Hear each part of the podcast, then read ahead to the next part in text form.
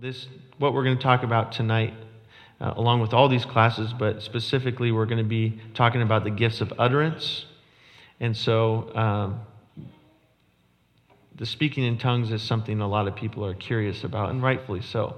So tonight we're going to be talking about we're going to begin talking about that and it will go beyond tonight.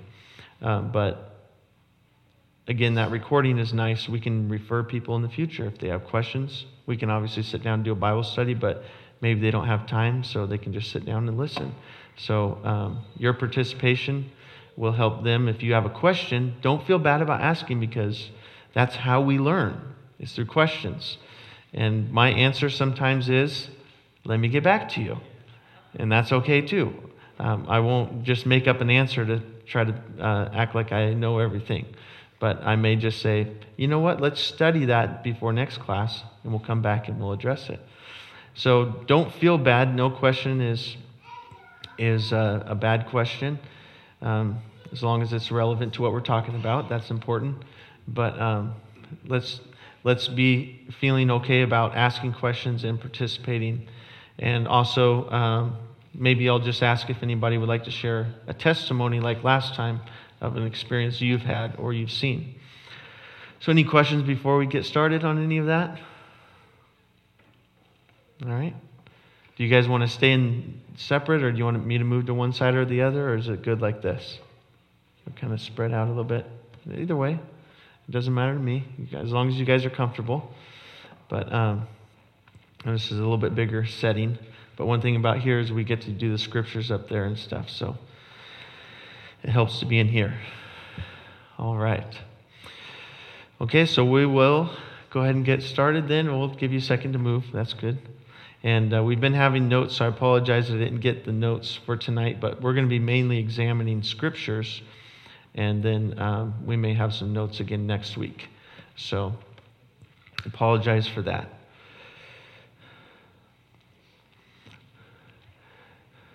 All right, let's go and get started. So tonight we're going to be again introducing the gifts of utterance. There are three gifts of utterance. In 1 Corinthians 12, they are mentioned. Verse 10, I believe it is. Uh, the gifts of utterance are prophecy, uh, different kinds of tongues or diverse tongues, and the interpretation of tongues. By these gifts, God anoints people to communicate thoughts from His mind to the church. God shares His mind with us and we are able to communicate to the rest of the church. The speaker proclaims words of edification and exhortation and comfort to men. That's from 1 Corinthians 14:3. Edification, exhortation, and comfort. Again, I'm so glad that the Lord is concerned with our comfort, our peace, our understanding. As in any gifts of the Spirit, uh, the gifts of utterance are not to abuse people, they're not to uplift the speaker, they are to edify the hearers, to exhort them, and to comfort them. Uh, the Greek word for tongue in uh, 1 Corinthians 12 through 14, the context of the gifts of the Spirit, is glossa, G L O S S A. And like the word in English, it refers to the actual organ of the body, the tongue. But obviously, it refers to what the tongue does talks, right? That muscle that is often in better shape than any other muscle in our body, right? If all of our if we worked all of our muscles as much as we do our tongue, we would all look like Arnold in his prime, right? But uh, that's the tongue that that's the the vessel that keeps on working. Amen. Throughout life. And that's what this is referring to is the tongue or to language.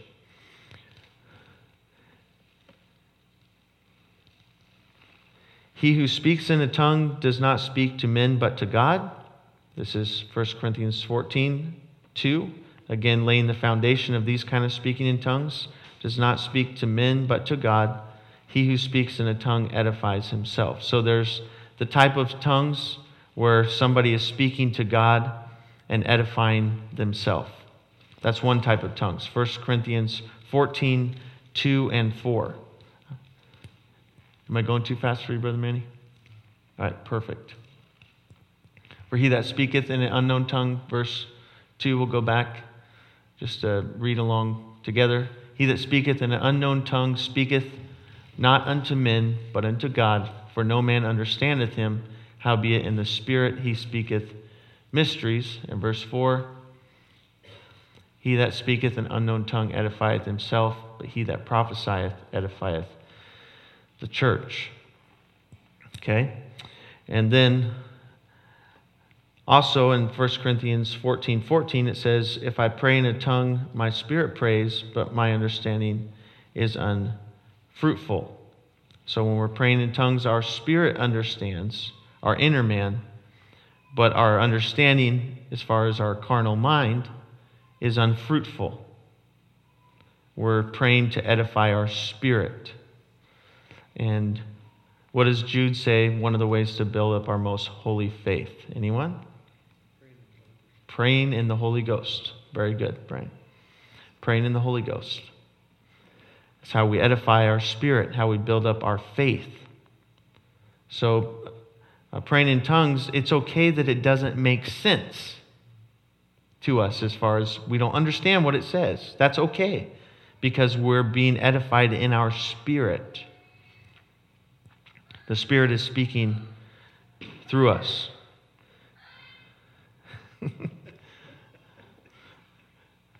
cell phone, but it sounded like a child. Yeah, that was an unknown tongue.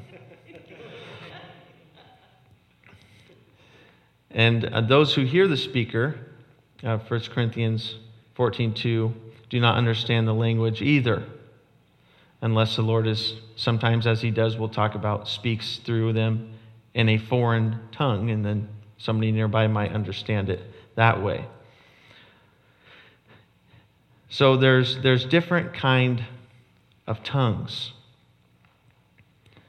One person may speak in one language while another person may speak in a different language. The same person may also speak in more than one language. Sometimes God may pray through you in one way and another time another way.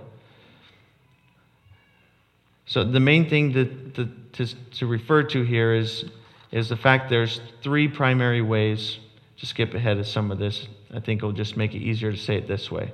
There's three ways that God speaks through people in, the, in, the, in tongues. Number one, it's the initial sign of the baptism of the Holy Spirit, and that's what we'll primarily focus on tonight. Three ways, if you want to write these down, that God speaks supernaturally through people. There's the initial sign of the baptism of the Holy Spirit. There's personal devotions, and there's the public utterance that is to be interpreted. So the, the kind that's in the context of the gifts of the Spirit.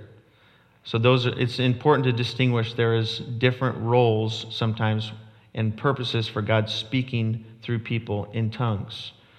And these are important to acknowledge for order in public worship and for understanding as believers. The initial sign of the Spirit, personal devotions, and utterances to be interpreted. Because sometimes in a worship service, and we'll talk about this more in future weeks too, there's an order where you may have several people speaking in tongues, but they're speaking unto their own edification. It's not meant to be interpreted. So it's okay if, if multiple people are speaking in tongues at the same time. And we'll see that in the book of Acts. 120 did on the day of Pentecost. But it was okay because it wasn't to be interpreted. And then there's other times Paul says only two or three people should speak an utterance for interpretation, and that's in the gift of tongues. Any questions so far? Yes, so Blake. Here, let me get you a mic. Sorry. Thank you for speaking up. Perfect. Okay, so the on the first part of speaking in tongues, are you teaching that you have to speak in tongues to be filled with the Holy Spirit? Or can I be filled with the Holy Spirit as I believe I am without ever speaking in tongues?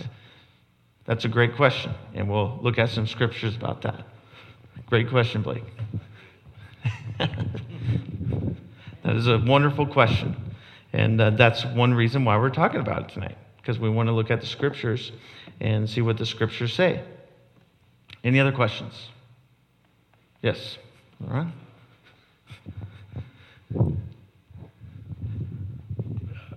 I'm sure you've probably seen this video of Chester Wright and spiritual warfare. And people are speak the example of intercessory intercessory prayer, intercessory prayer is speaking in tongues. It's a different kind of tongues, right? Yeah, that, that's different than for personal edification, Yeah. but that's letting the Spirit pray through you Right. and, and, in interceding for different purposes. So really there's like three types. One's for personal edification and the other one's for like being used in tongues and interpretation. And the third one would be Could intercessory. be intercessory prayer. prayer. Yeah, that, yeah. Okay. That's, that's, that could definitely be added to those purposes. Because uh, one example of what uh, Brother Ron is talking about, I heard one, one preacher talk about recently. Um, I think it was Brother Shatwell, who pastors in Oklahoma. And there's a heavy um, Native American influence there. And he was uh, in a, at a prayer conference, and all of a sudden he started speaking in something that sounded Native American. And it kind of freaked him out, he said. He said, I went and got a friend that I trust and said, Sit next to me, and when I speak like this, you stop me if it feels weird to you. If this feels like it's not of God, you stop me right away. And um, he continued praying, and the Lord prayed through him for several hours. The Spirit prayed through him, and when he got back to Oklahoma, several things happened within the next few months in the Native American community that he felt were related. So, um, yeah, uh, God can definitely intercede through us, and sometimes as you learn to grow in the Spirit, you feel that unction is different. It's not like, okay, I'm praying for me right now where I'm being edified, I'm feeling peace and joy, and I'm being renewed in my strength, but there's it's a it's a, a warring spirit. And unless someone's ever interceded, it's hard to really understand that. But as you yield to it, God will will pray through you. And again, these these are people that I know that are not weird. They're not out there somewhere. They're just letting the God, letting God use them. They're people just like us, who uh, are just normal people, but God uses spiritual warfare. So that is a good point. So um, God can use it in our personal edification. He can use it to pray through us for others, and He can use it to where when we do it in a public setting, it's followed by an interpretation. So tonight, what we're going to primarily focus on, and goes directly to Blake's question earlier, was um, when we examine the scriptures and they received the Holy Spirit in the book of Acts, the baptism of the Holy Spirit, what did that look like? So um, we're going to look at first, uh, we're going to look at a verse in the Old Testament before we get to the New Testament. And the verse is Isaiah 28, Isaiah 28 and 11 through 12. Isaiah 28, 11 through 12. So I don't mind jumping all around tonight. I'm trying, it's such a big topic. So I said, with questions and input, I may not follow my exact notes here, but I'm okay with that. I just want us to, to gain understanding, not follow some kind of detailed ritual of education. I want us to understand and to grow in that. And again, don't feel bad if you have a question. You may have been filled with the, the Holy Spirit in this way for years, and you feel like, oh, I shouldn't ask a question. It's okay. Just ask. It, it's okay. Uh, Isaiah 28, 11 through 12. Have it up there? Okay, perfect. For with stammering lips and another tongue will he speak to his people, to whom he said, This is the rest wherewith ye may cause the weary to rest, and this is the refreshing, yet they would not hear. So, in the Old Testament, the type of rest is fulfilled through God's presence. It's God's Spirit. And um, when you read through the New Testament, you'll find many times where God says to come unto Him for rest, right? talks about His Spirit being the place of rest. And it also says that it's a refreshing. These are the times of refreshing the book of Acts refers to. So this is speaking of the Spirit, and, and the previous verse tells us that He is going to speak to His people. Um, go back one verse again, Brother Manny, to verse 11. Please, sir. Thank you. With stammering lips and another tongue will he speak to his people. So we already see an indication in prophecy God's going to cause people to have stammering lips and another tongue. Any questions on that verse so far? Okay. So let's um, jump ahead to Mark um, chapter 16 and verse 17.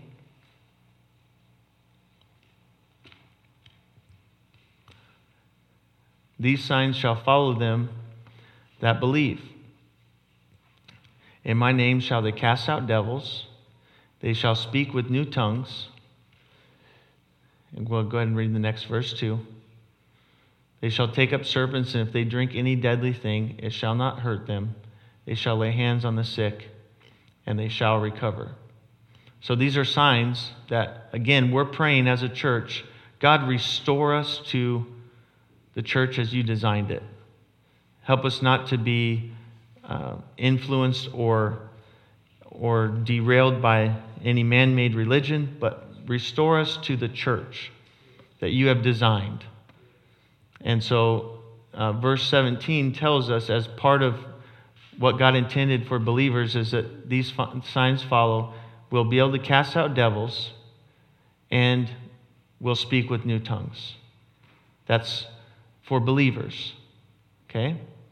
So, again, this stuff is before Acts. Acts just shows the fulfillment of it. Any question about this verse or these two verses? Yes, Brother So, are you teaching us that you're going to be able to do every one of those things as a believer, or some people are going to be able to do some of that? I mean, I've taken poison and not died many times in my life. Yeah. But I haven't spoken tongues. Yeah. Yeah, good question. I really want to narrow down the speaking in tongues thing because yes. churches believe that if you don't speak in tongues, it's a sign that you're not part of God's fold. Which I believe this would be a good time to yes. Bible study to absolutely.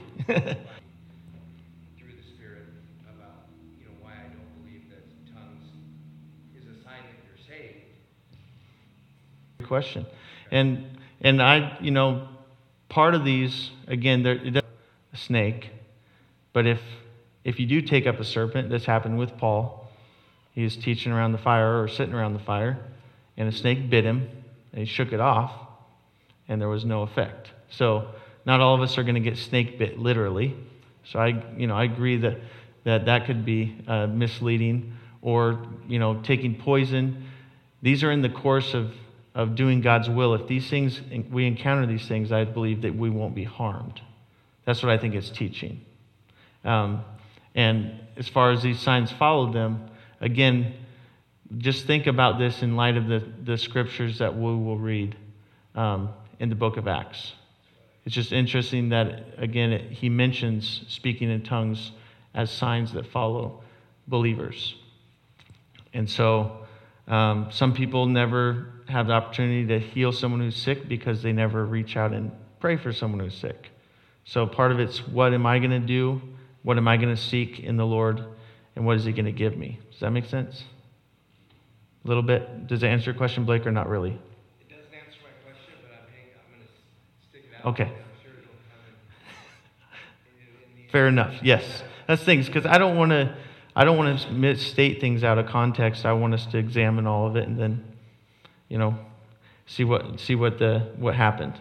So part of what's happening in Mark is the Lord is is right before he ascends into heaven and he's telling them about the things that are to come. And um, and he tells them go in Acts 1 to Jerusalem and wait for the promise of the Father. Okay? He said, I'm not going to leave you comfortless. My Spirit's going to be with you. And so this is the promise of the Father is the Spirit. In Acts chapter 2 is where we find the actual fulfillment of God pouring out his Spirit. Okay? So Acts chapter 2 verse 1 they're waiting for the promise of the Father. They've been waiting 10 days.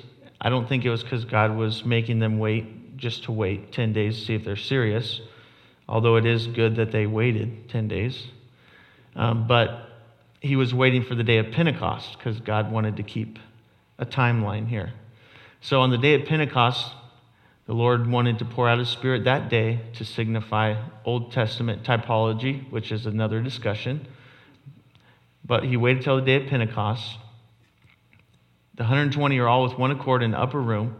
And suddenly, as they're in the upper room, waiting for the promise, there came a sound from heaven as of a rushing mighty wind, and it filled all the house where they were sitting. Okay? And there appeared unto them cloven tongues like as a fire, and it sat upon each of them.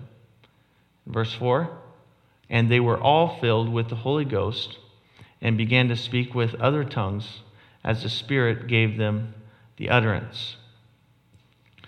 So all of them were filled. They all received this experience. They all spoke with tongues, not as they learned in their How Do I Get the Holy Ghost class. You know, they didn't. They weren't just saying syllables that kind of go together to sound like you're speaking unknown tongues, like, you know, sell a Honda, buy me a Jetta. Uh, that's not speaking in tongues. That's saying you sold your Honda and you're buying a Jetta, right? So, sell him a Honda, buy me a Jetta. You know, that's not speaking in tongues, right? So, tie my tie, tie my tie, tie my tie. You know, it's not. It's as the Spirit, okay? The Spirit gives the utterance. That's important because there are te- places they teach you to teach in to talk, talk in tongues. They teach you, and you may think that doesn't exist, but it does. People are taught to speak in tongues, and uh, that's not what we're about. We're about the Spirit giving the utterance. I'm even uncomfortable sometimes when people are are told to just say this, just say this, just say this, and then as they're saying that a hundred times, and somebody's like, "Oh, that's it, that's it, woo, that's it," and maybe they're just getting tripped up on what they've been saying because they said it 400 times in a row. You know what I'm saying? So it's as the Spirit gives the utterance. Okay, it has to be the Spirit of God. Man cannot influence this or make it happen. It's as the Spirit gives the utterance. And as you continue through Acts 2, we won't read all the verses, um, but part of what happened there that was uh, does not happen all the time, but they they spilled out into the street and they were continuing to pray in the Holy Ghost, and people from all around them understood them as they spoke some of the languages that other people from different places could actually understand. And uh, there's been instances of that even recently that I shared. Um, like there was a nine year old girl at our family conference in Salem this year. She was she received the Holy Spirit and was speaking in tongues, and somebody sitting close by said, "She knows Arabic," and her parents said, "No, she doesn't know Arabic." They said, "Well, she's speaking fluent Arabic." A nine-year-old, how can you teach that, right? So. Uh, they, they asked her to, the lady went over there and wrote down some of the things she was saying because it was intriguing to them to know what she was saying. And she was basically just saying things like, Jesus is here, Jesus is with me, stuff like that in Arabic. And um, Brother Bernard talks in his book about one case where he was in Korea and a man was praying in the spirit next to him, a man from Korea. And the interesting thing was when he was saying it, he was saying, Jesus is coming back soon. Jesus is coming back soon, repeating that phrase, but he didn't have any discernible accent. And when uh, Brother Bernard asked him if he knew English, he said no. So he was speaking in an unknown tongue to him. Not only that, but his accent, his Korean accent, was not influencing this dictation of a, the English language. And it kind of reminds me of when um, Shadrach, Meshach, and Abednego were in the fire. They didn't even smell like smoke when they came out because God preserved them. When God does something, He doesn't really do it halfway. And another instance of someone I know um, who was in a church not far from here, she was wondering about this speaking in tongues thing. She was asking questions to God Is this for me as a believer? And she was in the prayer room, and someone she noticed was praying in a specific royal dialect from Fiji, where she was from. And she went over to them and listened. And it wasn't just the common dialect where she was from in Fiji, but it was the royal dialect. They were speaking it fluently. And uh, she asked them after prayer, she said, I didn't know you were from Fiji. And they said, What are you talking about? she said, You were speaking fluent Fiji, or whatever the language. And and uh, they said, No, I was just praying in the Spirit. So the person praying didn't understand they were speaking any foreign language. They just maybe thought it was a heavenly language. So sometimes God does manifest in earthly languages that the speaker doesn't understand. That's still the gift of speaking in tongues because they don't understand it. I think it was mom was one time said in, in Hillsboro, someone was speaking Spanish. As they were praying, she was like, I didn't know someone spoke Spanish. She went up there and she listened. They're speaking Spanish. And wasn't that was? Yeah. And he's like, I don't know. I'm just praying. so, um, so it can happen where it's, it's an earthly language people understand. Um, and that's what God did on the day of Pentecost. Some of what they received was at that instant, they were speaking in a language unknown to them, but known to some of the hearers around.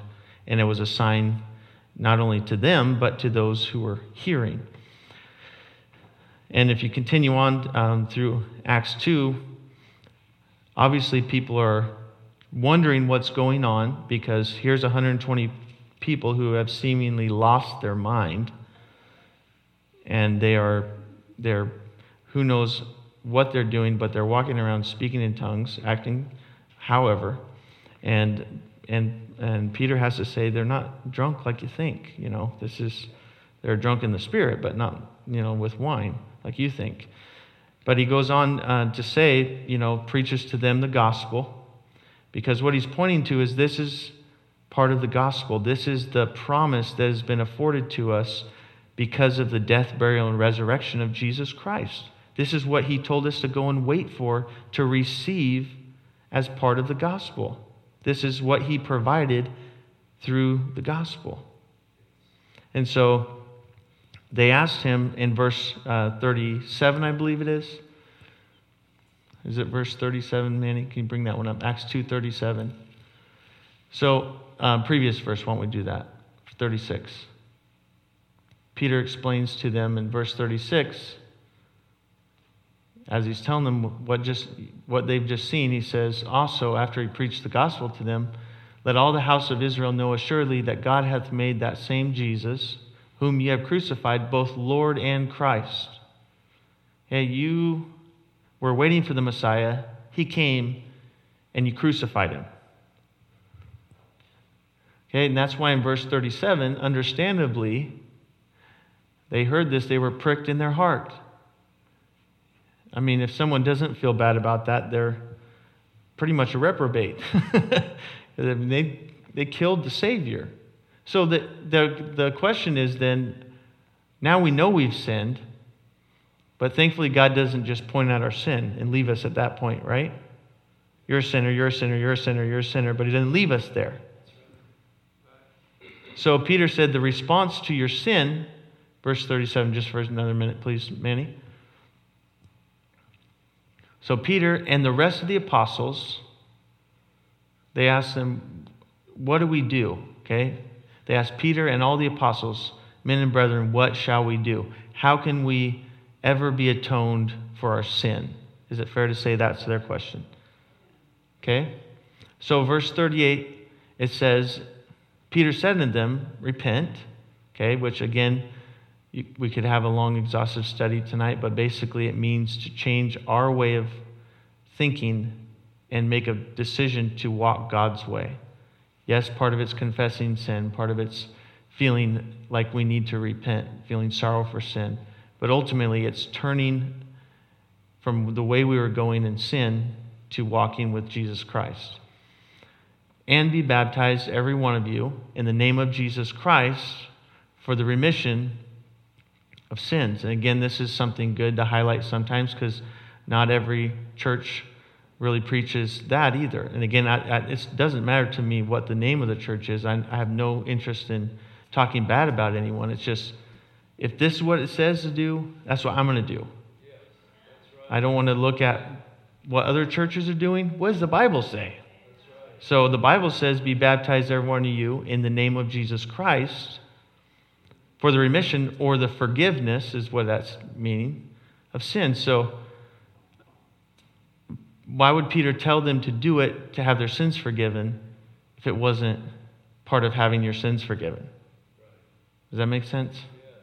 So again, I'm just looking at what the scripture says. I'm trying to keep my my bias out of it.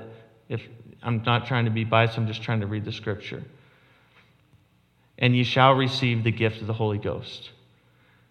So part of this is is challenging us, right? Like I have to do something if I'm going to be saved. I can't just keep doing what I'm doing and expect to be saved. I have to respond to the gospel. It calls me to action. But the beautiful thing about it is, to me, if I will respond, it doesn't matter who I am, I shall receive. Please keep it on 38, Brother Manny. I shall receive. There's not a question of, well, God might give me the Holy Ghost shall receive the gift of the Holy Ghost. So the key is just if I will truly repent, and now sometimes we'll see later in the book of Acts, sometimes they receive the Holy Ghost after they're baptized and sometimes before. So the order of those two is not necessarily as important, but it begins with repentance, changing, turning to God, trusting in God with all my heart, soul, mind, and strength forsaking sin, walking with Him. Again, doesn't mean I'm perfect at that point. Doesn't mean that I'm never going to have a weakness or a temptation again, but I'm making a 100% choice to follow Him, and He honors me based on that. Okay, any questions about that so far? Yes, sir. And so that I've done, and I have a gift of prophecy and compassion to help people. Absolutely, you do. But I don't speak in tongues. Okay? We'll, we'll keep going, okay? yes. Right, but I want, let me get through all these examples first, and then I'll answer you, brother. I will, okay? So, so this experience, I believe, is a response to the gospel because Peter was given the keys to the kingdom, right? And we don't even give our keys to our neighbor, right? God's not going to give keys to someone he doesn't trust or that's going to get up and tell a, a, different gospel or lie or not only that, but none of the other apostles got up and said, Peter, what are you talking about? Right. None of them argued. And this, and, and this next verse really is a key to me that this was not just for them. Okay? Next verse says, For the promises unto you.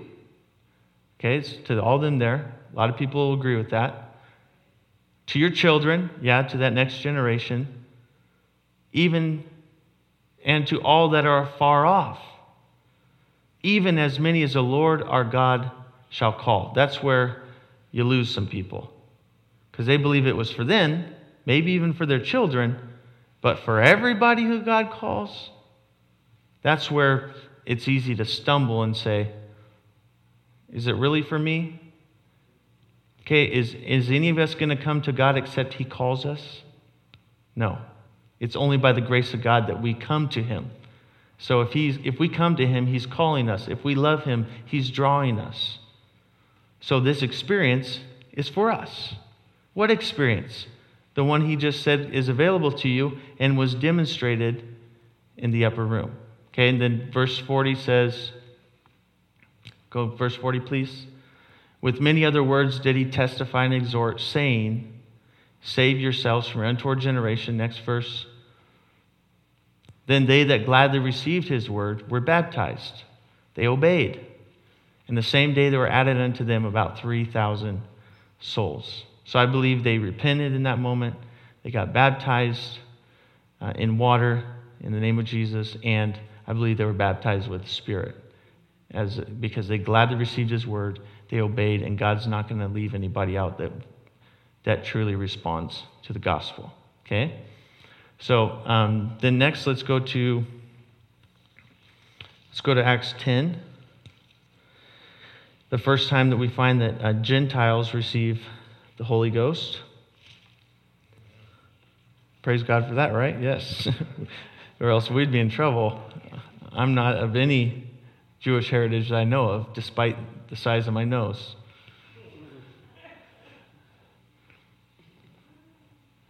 Acts 10, and we'll go to um, verse. We'll start with uh, verse 40. We'll see where that's at, and then we'll, we'll work our way down. We'll go 41.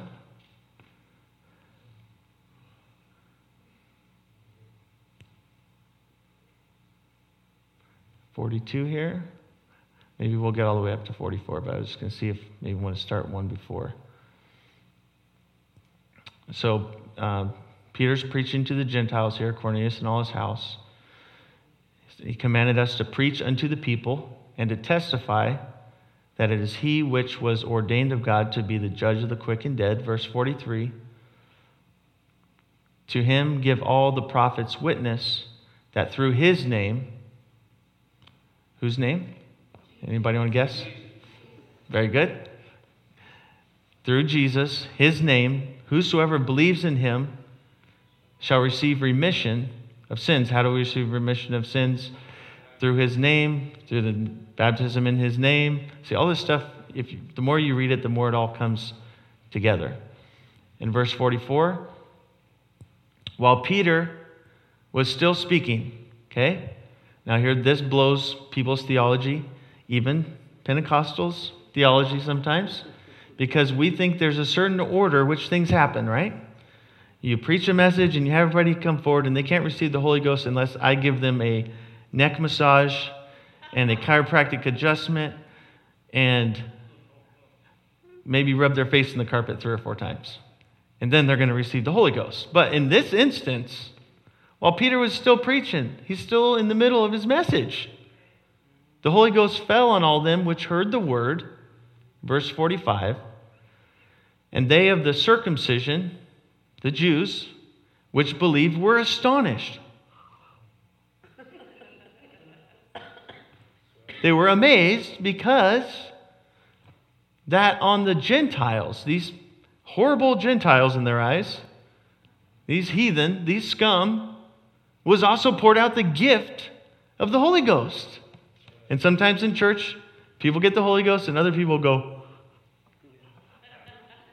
How'd they get the Holy Ghost? Okay, same way you got it. Because God is merciful and gracious on us. How did they know they got the Holy Ghost? Verse 46. It was just there a second ago. Okay. For they heard them speak with tongues and magnify God. Then answered Peter, Can any man forbid water Okay, I was talking to someone a couple days ago, and, and he got the same understanding that I believe God showed me before when we were talking. We both agreed that if they wouldn't have got the Holy Ghost first, they probably wouldn't have baptized them because they were so prejudiced. they weren't going to allow Peter to baptize a bunch of Gentiles. But after they received the Holy Ghost, now Peter has the boldness to tell his brethren, okay, guys, now they have the Holy Ghost. How can we forbid water that they should not be baptized? Which have received the Holy Ghost as well as we. They received the Holy Ghost the same way we received the Holy Ghost. Okay? So if they've received the Holy Ghost, we can baptize them. If God, if God approves of them to fill them with His Spirit, obviously He approves of them to enter into covenant through baptism. Okay? And verse 48, what does that say? and he suggested they be baptized in the name of the Lord. He commanded them. I'm not trying to be ornery, I'm just trying to make it a little bit fun, okay?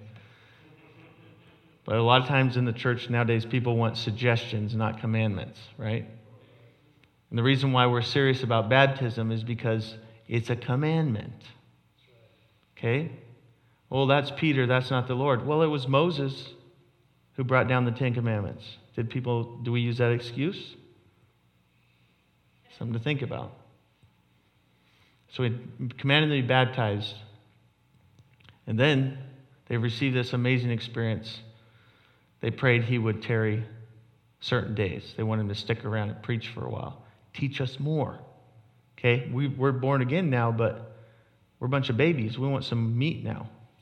Give us some more understanding. And we're going to uh, now fast forward to Acts 19. So some people might say, well, on the day of Pentecost, they, re- they got it that way because that was the first time the Jews got it. Then in Acts 10, it was the first time the Gentiles got it. So that's why it was the same in both of those places. But we find again uniformity in Acts 19. Acts 19 1. And it came to pass that while Apollos was at Corinth, Paul, having passed through the upper coast, came to Ephesus. And finding certain disciples, okay, these are disciples of John. They've been following everything John told them to do. They've already been baptized in the baptism of repentance, and no doubt have been faithful to do everything John commanded them to do, giving their lives completely to following his teaching, which was good for them, okay? But there's been a change since John, right? John came to prepare the way of Christ, and Christ came to prepare the way of the gospel. So he comes to them and he asks them, verse 2 Have you received the Holy Ghost since ye believed? So, again, just trying to read this unbiased, ask a question Can you believe without receiving the Holy Ghost? Apparently. Right? Have you received the Holy Ghost since ye believed? He acknowledged they were believers, that they were believing the best way they knew how.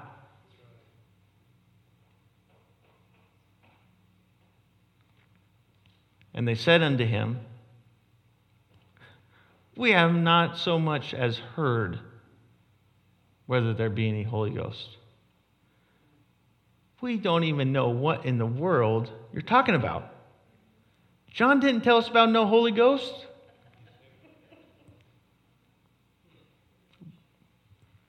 What do you mean? Right? Okay, so it's there's people who are believing the best they know how, but they haven't heard the whole story. Okay?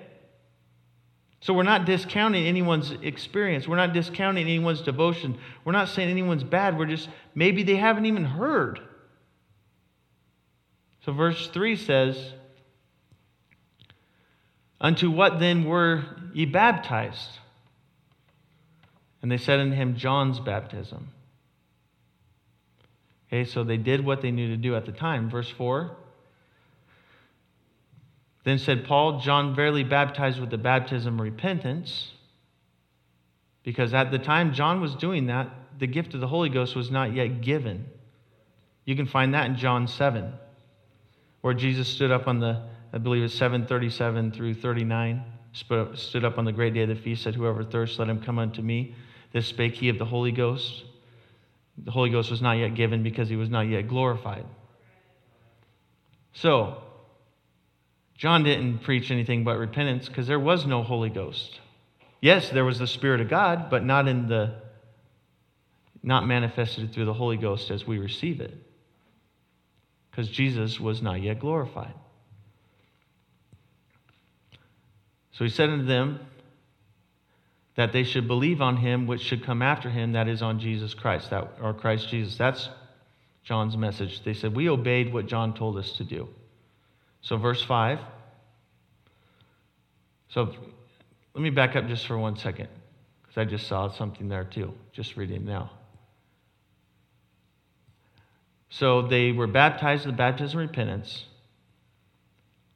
and they believed on him which should come after him, on Christ Jesus. They believed on Christ Jesus.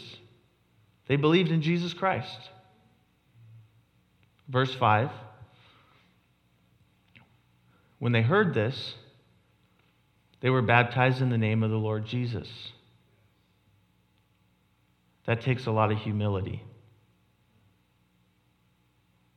Okay, I heard something I hadn't heard before. I have a, a decision either continue doing what I've always done or respond in obedience. And one of the things that the Lord is really challenging me in the last three or four months is about the ministry of healing. And we'll talk more about that in future weeks, but I'll just insert this here to say God's still working on me big time with some stuff. So I'm not going to stand here and say, I've arrived, I have everything figured out, I know all. Not even close. I would be forfeiting so much of God's kingdom. I believe God wants us to do more. He wants us to have more authority and more power. And just like them, we have to humble ourselves to say, maybe I didn't quite understand that all the way before. Right. And really pray and, and seek God and say, I want your understanding. I want to walk in your word. Not in my tradition, not in man's tradition. And tradition's fine if it doesn't if it doesn't inhibit the advancement of the kingdom. Okay? But if tradition inhibits the advancement of God's kingdom, I want to choose the word over the tradition. Does that make sense? Okay, so so this was all they knew, and they had a choice now. Are we going to just continue to be content with what we understood before? Which, again, they're not. Peter's not, re, or Paul's not rebuking them. He's not saying, "How could you guys not know? How would you?" He's just saying, "There's this other way. This, this, this is available to you. This is God's design and purpose and plan for every person, for whosoever will." So when they heard this, they were baptized in the name of the Lord Jesus. Again, why, why would we baptize any other way?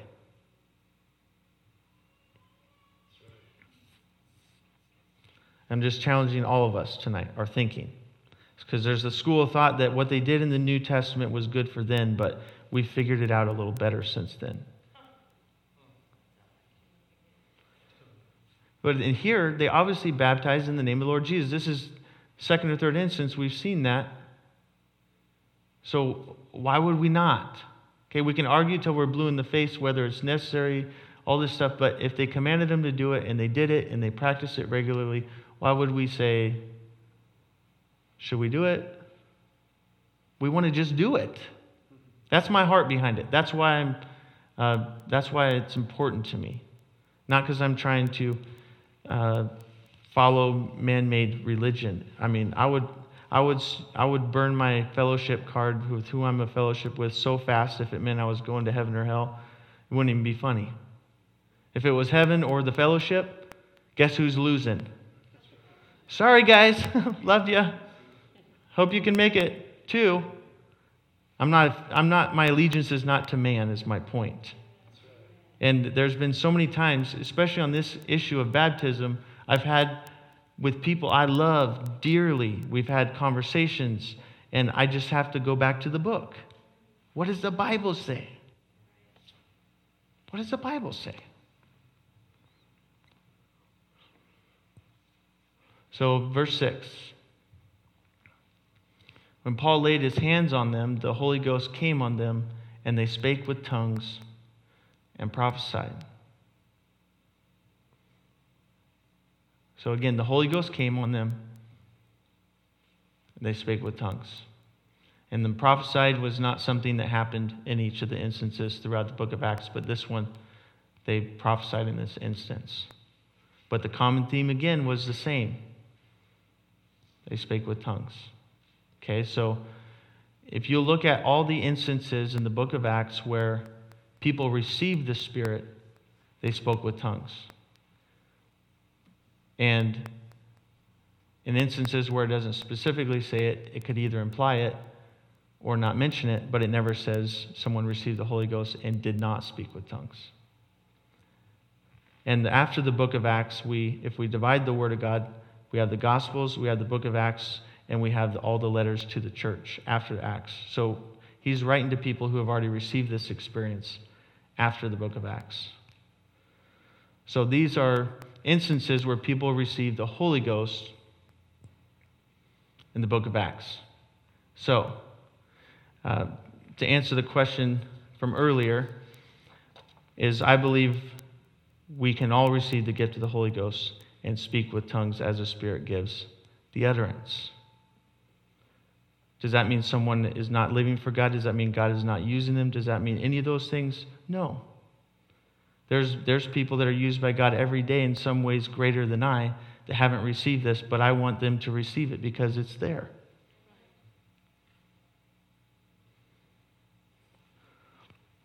And in uh, John, I didn't put this in my notes, but in John chapter 3, John chapter 3, uh, verse 1, there was a man of the Pharisees named Nicodemus, a ruler of the Jews. Verse 2 was came to Jesus by night and said to him, Rabbi, we know that thou art a teacher come from God, for no man can do these miracles that thou doest except God be with him. Verse 3. Jesus answered, said to him, Verily, verily, I say unto thee, except a man be born again, he cannot see the kingdom of God. So being born again is important, right? We want to see the kingdom. Nicodemus said unto him, How can a man be born when he's old? Can he enter a second time into his mother's womb? That's a fair question, and when you think about it, really ridiculous. I mean, you imagine getting back in your mom's stomach? I don't think so. Crawling back up in there? but Jesus answered, Verily, verily, I say unto thee, except a man be born of water and of the Spirit, he cannot enter the kingdom of God. So the way that we're reborn, the way we're regenerated after the fall of mankind, is through the being born again of water and of the Spirit. God's Spirit, the Holy Spirit. And the Holy Spirit is just the Spirit of God because God is a holy God and He is a Spirit. So the Holy Spirit isn't another uh, separate part of God, it's just the Spirit of God manifested to us, the Holy Spirit. He cannot enter into the kingdom of God. Verse 6 says, that which is born of the flesh is flesh, that which is born of the spirit is spirit. So if we're just born of our mother, whenever our birthday is, then we're just flesh until we're born of the spirit. Then we become part of his in Romans chapter 8. John 3 7 says, Marvel not that I said unto thee, you must be born again. And verse 8, this is where I'm laying the context for, but if you study this verse, the wind bloweth where it listeth. Okay, the wind's blowing. You don't see the wind but you can feel the effects of it. Not only can you feel the effects, but you can hear the sound of it, right? And this word sound in this verse um, can also mean language. If you'll look at the, any, any uh, Greek word study, part of the definition of the word, the Greek word for sound there is phono. So you could say and thou hearest the language thereof. The wind blows where it listeth. Just like on the day of Pentecost, there was a sound as of a rushing mighty wind, right? Filled all the house where they were sitting. And they, the, they spoke with other tongues, the sound thereof. But canst not tell where it cometh and whither it goeth, so is everyone that is born of the Spirit. So, a lot of different things going on here, a lot of different verses, but I will say, again, not in opposition to any person or anything, that I believe God wants everybody to have the experience of the book of Acts. It doesn't mean that, that they're doing, it doesn't mean someone's better than them. It doesn't mean they haven't been used by God. I mean, they were believers of Jesus Christ. They were following everything they were taught, and He came to them and said, There's this for you to be baptized in Jesus' name and to be filled with the Holy Ghost as we were. And Paul, when he re- received the Holy Ghost, it doesn't mention in the book of Acts specifically if he spoke in tongues then, but later on he said, I speak in tongues more than y'all. So evidently Paul was from Texas or something. But what's that? More than all y'all. More than all y'all, yeah. More than all y'all. But like I said, I, I'm teaching these things for understanding, not for division, not to, um, you know, if I had a, a cure for cancer, I'd want to tell everybody about the cure, right? I wouldn't want to hold it back because I, um, you know, be afraid of what people might think. Well, my heart is simply let's do what the Bible says. Let's experience what the Bible tells us we can experience. And so, uh, my understanding comes from those things. So, I guess my question, if if if somebody, again, I, I'm I'm not turning this into a debate, but for sake of discussion, would somebody want to say? how you could receive the Spirit with, without, how would be different from that experience as far as somewhere in the Bible that you find understanding otherwise. And again, this is not meant to pin anybody against each other, it's for understanding. I, I'm not wanting to. Yes, Sister Norma. Microphone? Sorry, I forgot to give that earlier too. I'm bad about this.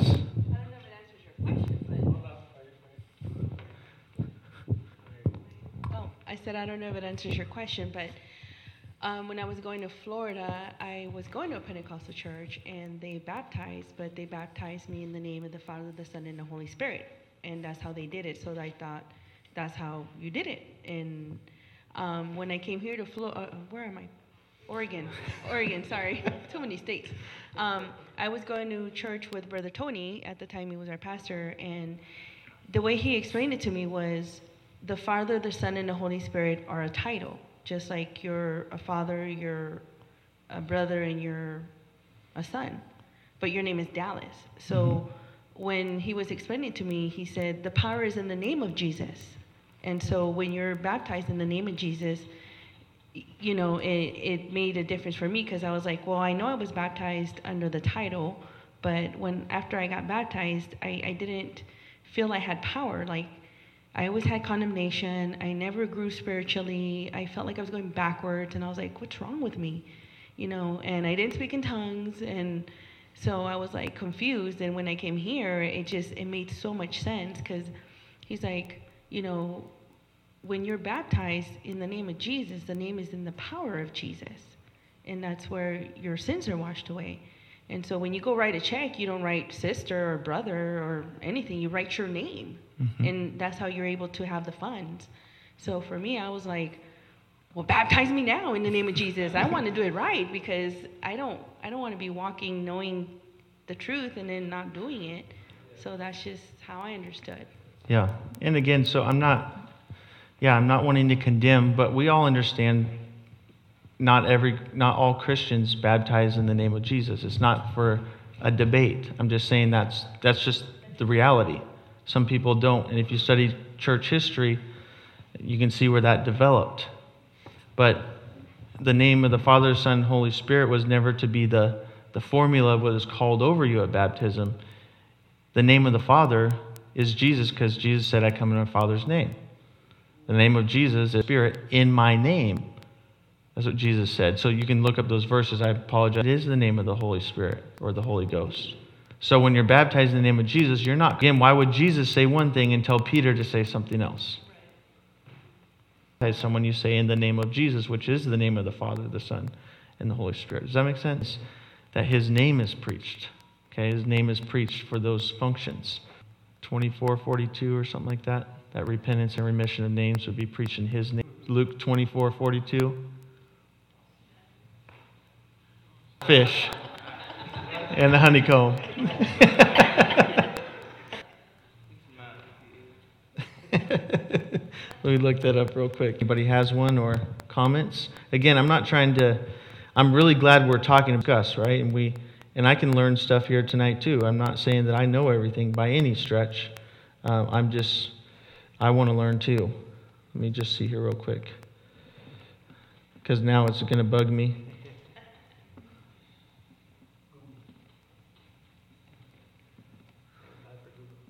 Yes. In my Bible app. It's Probably not even the book of Luke here. Okay, Luke 24 47. After they, they had to eat fish before they could understand it, right? You know, they were hungry. And so after they gave him some food, then he said, Repentance and remission of sins should be preached in his name among all nations, beginning at Jerusalem, which just so happens to be where Acts 2, where it all began, right? So it began there. Repentance and remission of sins preached in his name, and baptism has to do with remission of sins. Right? So it all it's all layered together, but it, you don't see it all at once until it's like when God started showing me some of these things, then all these other verses started coming together. All, all started popping off the page. Yes, sir. Okay, I guess back to my original question would Okay. be can somebody that is a believer in Jesus Christ, born again, filled with the Spirit, has the Holy Ghost, live their life and never speak in tongues? What would be the sign of the receiving the Holy Ghost? If I, if you don't mind me asking that. Prophesying, healing people, um, uh, loving, be able to actually love Yeah. I- absolutely. um, uh, bit by a serpent and not dying, um, have taken poison and not died.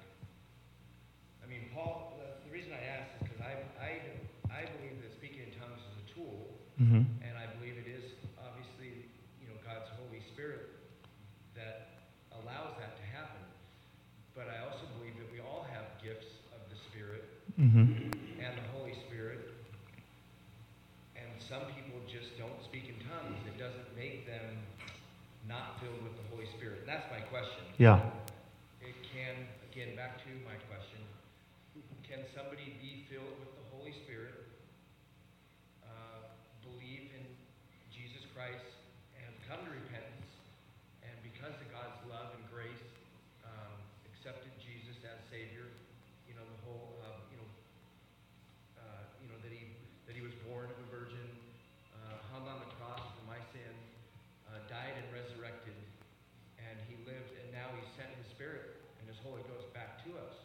Yeah. Um, and that's, you know, we're commanded and under, not commanded, but we're, you know, we need to preach the gospel. Right. Yes, sir. And again, I guess my question is, uh, yeah, that is Okay. my question. Do we teach here at this church that you can be filled with the Holy Ghost, be baptized in the name of Jesus, have the Spirit of God, and still you can live your days and never utter one word? Not saying you can't, I mean, if God, you know, chose to make that happen in somebody, Yeah. had never spoken tongues. I mean, obviously, at some point, everybody, it happened to the person that it happened to. Uh, you know, maybe early on in this case, we're learning about the first church. Yeah. Um, so back to my question: What is the what do we teach here? Yeah, that's a great question, uh, Blake, and and obviously, uh, I would I would never discount anything you've done for Christ because you've done much for Christ, and um, I would just say that I want to I'm comfortable judging the way they judged that someone received the Spirit, and the way they judged someone received the Spirit if they spoke in tongues. So again, I'm not I'm not in the place to condemn anyone to hell or to say this person's going to heaven, this person's going to hell. But when the, in the book of Acts, when someone received the Spirit, they judged it by if they spoke with tongues. So that's that's the reason I adopt that, not because um, I'm wanting to exclude anyone. I'm just saying that's what they did, so that's that's the way I feel comfortable judging it. Um, God is just. Some things may, you know, like I've said many times before, if I get to heaven and there's a bunch of people there that whatever didn't fulfill my understanding, I'm certainly not going to be upset. I'm only going to rejoice with them. But I think part of the reason why God gives us a sign is so we know that we know that we know beyond shadow of any doubt that we have something that's that's that's supernatural. Yes, sir. absolutely. Um, as far as being filled, baptized with the Holy Spirit, it, it's for everyone, like the scripture says, for everyone the Lord shall call, which you are called, obviously. Um, you know, Jesus says, Ask and you shall receive. You've asked, obviously, you've asked for this to be filled with the Holy Spirit. Then you are. If you believe that you receive it, you are. Um, the rest of the experience is speaking with tongues. Now, you, you can do that. You can do that tonight if you want to. It's, it's up to you. Or you don't have to. You, you can stay where you're at and, and, be filled and be happy. And, and, that's fine. I mean, a lot of people do that. But um, I, I, believe the, the New Testament experience, as the Apostle Paul talks about in, in the 12th, 13th, 14th chapter of Corinthians, is that we, we speak in tongues. And he says, I speak in tongues more than y'all. Because when you speak in tongues, you speak not unto men, but you speak to God. And that right there is a real, it's a super advantage because you're speaking by the Holy Spirit. You're speaking God to God hotline by praying in tongues. And, and anybody can have that, and anybody can have it right now. You can have that right now if you want to, or tonight. And if, if, if you want to, um, after the class, you can come and see me, and, and, and God will give it to you right now if you want. I appreciate that. Uh, I, I have that communication with God. Okay, today. yeah. Okay. I have that without speaking in tongues, so I'm not sure. Okay, that's, Um, that's good. I appreciate, you know, and if it's God to, to, to fill me and make that happen, His Spirit is stronger than, than Yeah. me. Yeah, I, I absolutely believe you're open to it, brother. I, I'm, I'm definitely open to everything. I mean, I sat here and I, and I, I repent, uh, and I love Jesus, and He forgives me for my sin, and He doesn't let me uh, say a lie. Uh, and though I do, I do a lot of these things that I don't want to do. And my week has been a crazy week as well. Uh, and I just thank God that He allows me and He teaches me that that no, you can't you can't say there's no such thing as white lies or a little bit of stealing. Um, and God has took me back from such a He's brought me from hell uh, in this world that I live in and brought me to repentance, and He's kept me there uh, for the last 13 years. And so I'm open to anything that God has to offer, and that's you know what's got me here today.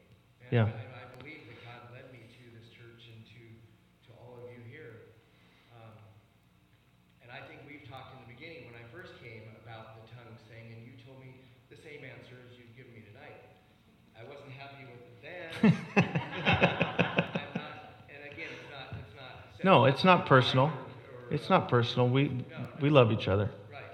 Um, and again, I, and I, I know my, I know where I stand in Christ, because God has made that very clear to me um, in my life today. And yes, if He's will, if He's, uh, if the Holy Ghost is going to then come on me and, and, and make me speak in tongues, then yes, I'm, I'm willing and I'm not going to make it happen, and I might even fight it. So you might. I, I mean, I have to be honest. Well, and, but the thing is, brother, I, I believe you're 100% sincere, and I would rather have someone be sincere than, as we say sometimes, fake it till we make it, or just conform because it's something man is saying. So I would rather you seek God. I would rather you not just take my word for it, but between you and God find out if, it's, if I'm telling the truth or not. I prefer that. I don't, you know, I, I don't want to um, people just to do stuff just because I say. I just ask people just pray about it, because I've been on, I've been on both sides of the coin, both having the Spirit and not having the Spirit, and and so, and and just because you know I've received this experience that we're talking about, again, I'm still having to grow all the time, and if I ever think I don't need to grow anymore, I've fallen under deception.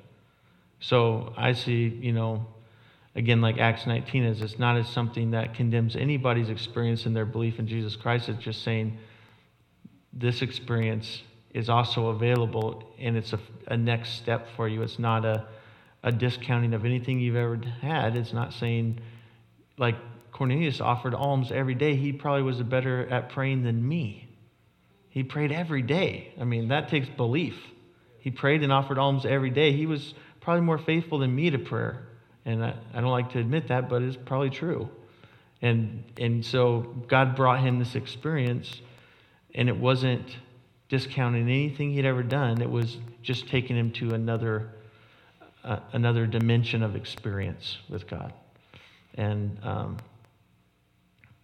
so I, you know, I don't know if that, that answers it, but it's, it's never wanting to be and I, I, appreciate you speaking up, brother, because I, I wanted this to be a safe place for us to talk about stuff without it being personal, without it being divisive, because we're all trying to get to the truth. We're all trying to serve Jesus. That's what it's all about, right? And I know that's what you're about. Yeah. I look at tongues as, in my past, I was like, whoa, I've had different experiences with it. Yeah.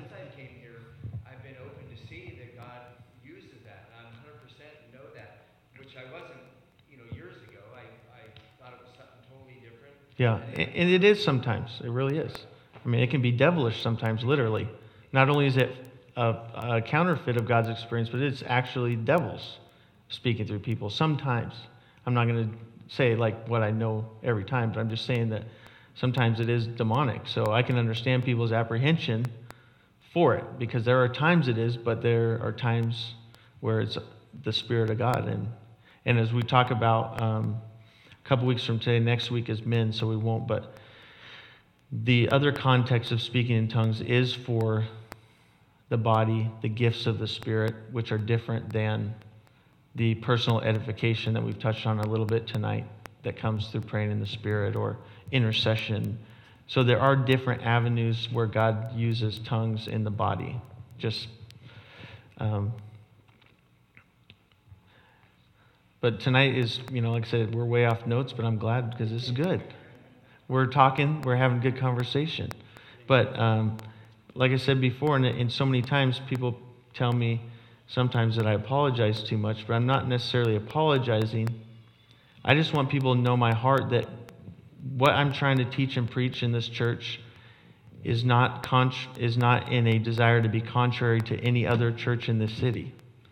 It's not to think that we're better or we're different or, and you know, the Lord said that um, to the disciples, if they're preaching Jesus, just leave them alone. You know, don't worry about it.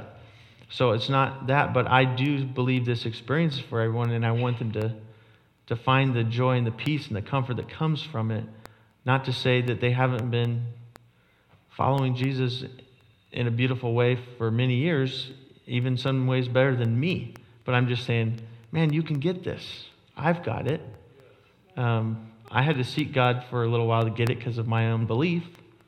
I didn't believe I could get it.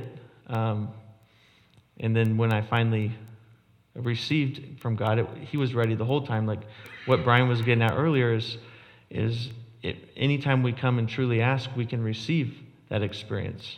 Um, he's waiting to give it to anybody who will ask. Um, we just, you know, what is it where it says, if a father gives a stone, um, how much more will God give the Holy Spirit to them ask? Um? Yes. Basically, God's not unjust. He's not going to do a bait and switch on us. And it also means that if you ask for the Holy Spirit with the evidence of speaking in tongues, the devil can't come in and take you over. Like right. A lot, of, a lot of people think. Yeah. If you ask God for the Holy Spirit, He's not going to give you a stone. He's not going to let the devil possess you. you're going to get the Holy Spirit from God. So, just thought I'd throw that out there. so if um, yeah, it's Luke 11, 13 or we'll start with verse um, verse 10 or verse 9 sorry. Luke 11 9 he's talking about prayer and importunity which importunity is a fancy word for never giving up. It's you knock on the door till you get what you're asking. You don't get you don't knock once and then decide nobody's going to answer and you leave. You just keep knocking. So, verse 9 says, I say unto you, ask, and it shall be given you, seek, and ye shall find, knock, and it shall be opened unto you. Verse 10, please. For everyone that asketh receiveth, and he that seeketh findeth, and to him that knocketh it shall be opened. Verse 11. If a son shall ask bread of any of you that is a father, will he give him a stone? Or if he ask a fish, will he for a fish give him a serpent? Verse 12. Or if he shall ask an egg, will he offer him a scorpion? Verse 13. If ye then, being evil or carnal, fallen nature, know how to give good gifts unto your children, how much more shall your heavenly Father give the Holy Spirit to them that ask? Okay, he gives us a lot of, I like, you know, Jesus exaggerates a lot in teaching. You know, scorpion for an egg, blah, blah. He said all that to build up to this. How much more will the Heavenly Father give the Holy Spirit to them that ask Him? So it really comes down to, um, you know, it's something He wants to give every person alive.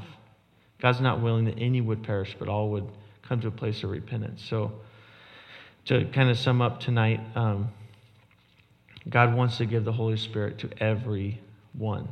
And yes, to them that ask.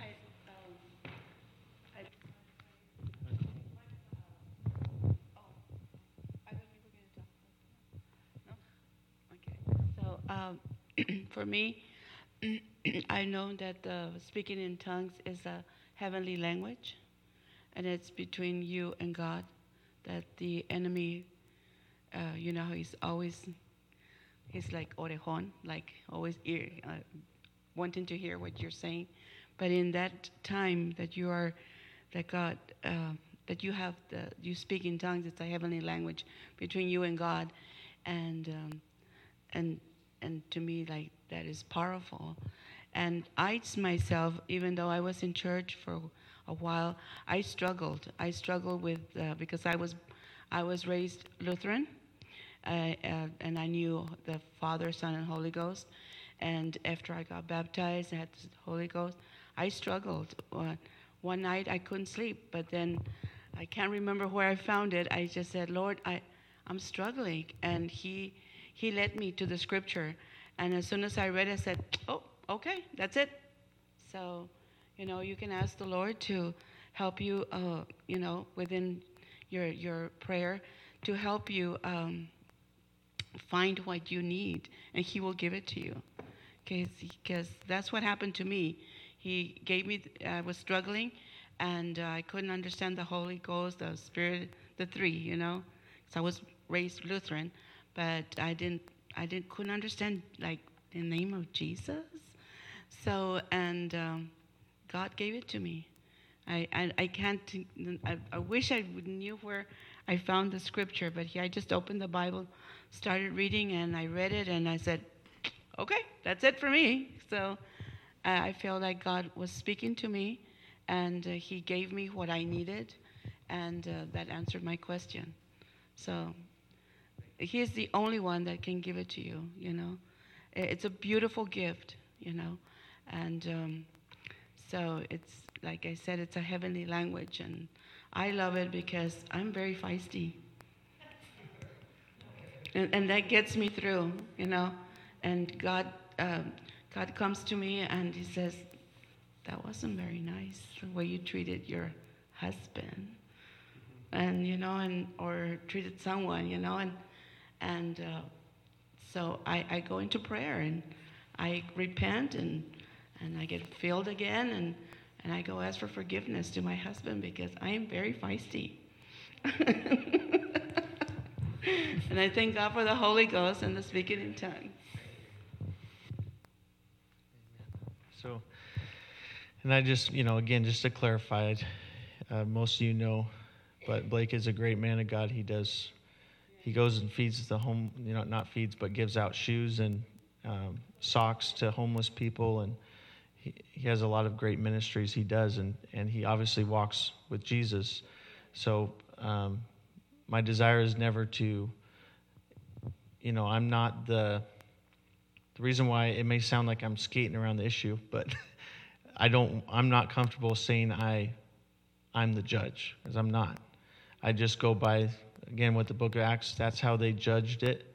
So that's how I want to judge it. I think, obviously, we, I'll try to conclude with my remarks real shortly, but obviously, whenever we consider things like this, our mind, at least my mind, what about this great preacher? What about this person I know that's such a nice person and has shown me compassion? And what about, you know, you can go down the line of all these people, either currently or in history, that maybe didn't speak in tongues. And our mind automatically wants to think, are they saved or not? That's where we want to go. And for me, I, I can't figure out the whole world. I can only figure out me. And so uh, I'm, as, as I am in charge of teaching to my best ability the Word of God here, that's what I try to do. It's not to um, discount anybody else. It's just I want people to receive the fullness of what God has. And um, that's what, what my motivation is. Um, nothing else is just to receive it and and uh, so that that's the motivation and um, again I get I'm thankful for everyone who spoke up because it takes a lot of courage especially you know you're talking about insignificant matters of scripture it's easier but when you're talking about salvation it takes a lot of courage to to speak up and and wonder what everybody's going to think um, so, th- can you imagine? I can't imagine if I was discussing this in front of like a, a community wide event like at the Rose Garden or now the Moda Center, and you've got people from every different denomination and you're stepping on sacred cows left and right. I mean, that would be, I think I would rather do just about anything in the world than that. Um, because my again my desire is not to be divisive or point anybody else out or it's to say this is what i read the bible to say pray about it you know so anything else for tonight questions good okay so um, again in a couple weeks what we're going to do is talk about um, tongues in the context of the gifts of the Spirit. So tonight we've talked about obviously um, in their role for personal edification and for a witness in that context. But um, next time we'll get into the diverse tongues that require uh, interpretation. So there's specific order to that. Because again, we don't want to be a church where um, things are out of order. I mean, you can go on YouTube and find plenty of that. Um, this one guy takes off running during worship and does a handstand on the baptismal and just falls in. And he jumps up and runs off. But I don't think God's in all that. Um, we don't have to go do handstands on the baptismal to be saved. So, uh, not only that, but I don't think it really has an order in, in the worship service. So I don't think it's appropriate. And if someone did that, I would probably, you know, save the handstand for your personal pool or something, you know. Because in the middle of worship, people are going to have a hard time maintaining their focus on God when you're falling in the baptismal. So, um, especially if it's empty, it's going to make a loud clang. Um, so you put your foot through the wall or something. But so there is order to things. There is, it's not meant to be a freak show, but it's meant to be spirit led. So there is a, an order, and it's, it's done both ways, unfortunately. sometimes orderly, sometimes disorderly. And again, I'm not perfect. I've, I've made plenty of mistakes in all areas of Christianity. So um, let's just pray. And ask the Lord to help us all to understand tonight. Um, Lord Jesus, again, we thank you for this.